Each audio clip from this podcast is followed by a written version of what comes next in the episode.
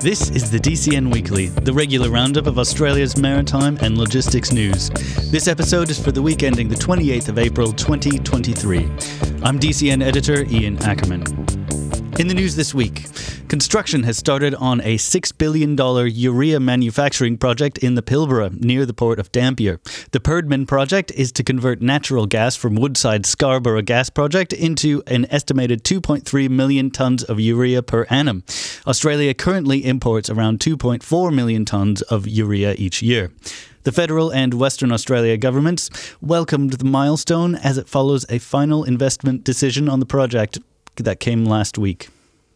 And also in the news, Port of Melbourne, Maersk, ANL, and Svitzer are among the seven maritime and energy signatories to a memorandum of understanding that will explore the feasibility of establishing a green methanol bunkering hub at the Port of Melbourne. Stolthaven Terminals, HAMR Energy, and ABEL Energy have also signed the MOU.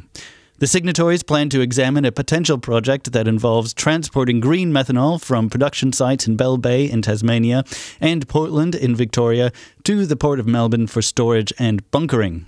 The parties said the MOU provides a starting point for collaboration to explore the elements of establishing a green methanol bunkering hub and to identify any challenges that would need to be addressed in establishing such infrastructure. And also, US investment firms Stonepeak and Spirit Super have completed their acquisition of Geelong Port. The two companies agreed in November last year together to acquire 100% of the Victorian port. Under the terms of the agreement, Stonepeak holds a 70% stake and Spirit Super has the remaining 30%. In a statement, Stonepeak said Geelong Port had a meaningful set of opportunities for long term growth. The company said Geelong Port is strategically positioned and vital to Victoria's economy as the region's second largest port. Spirit Super and Stonepeak announced plans to acquire the port shortly after another investment consortium had withdrawn from the, an acquisition deal. That consortium comprised Spirit Super and private equity firm Palisade, which abandoned the deal after the ACCC found the acquisition would lessen com- competition in the supply of port services. And finally, Australian Border Force officers on Tuesday, the 25th of April, seized 120 kilograms of cocaine at the Sydney Container Examination Facility at Port Botany. Officers inspected the container as part of a targeted operation and found the container seal damaged. An x ray of the container at the examination facility revealed further anomalies.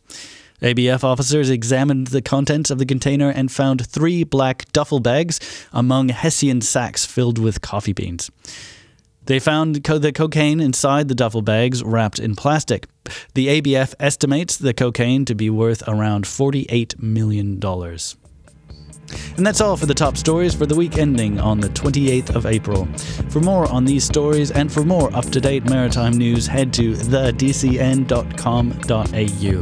Thanks for listening.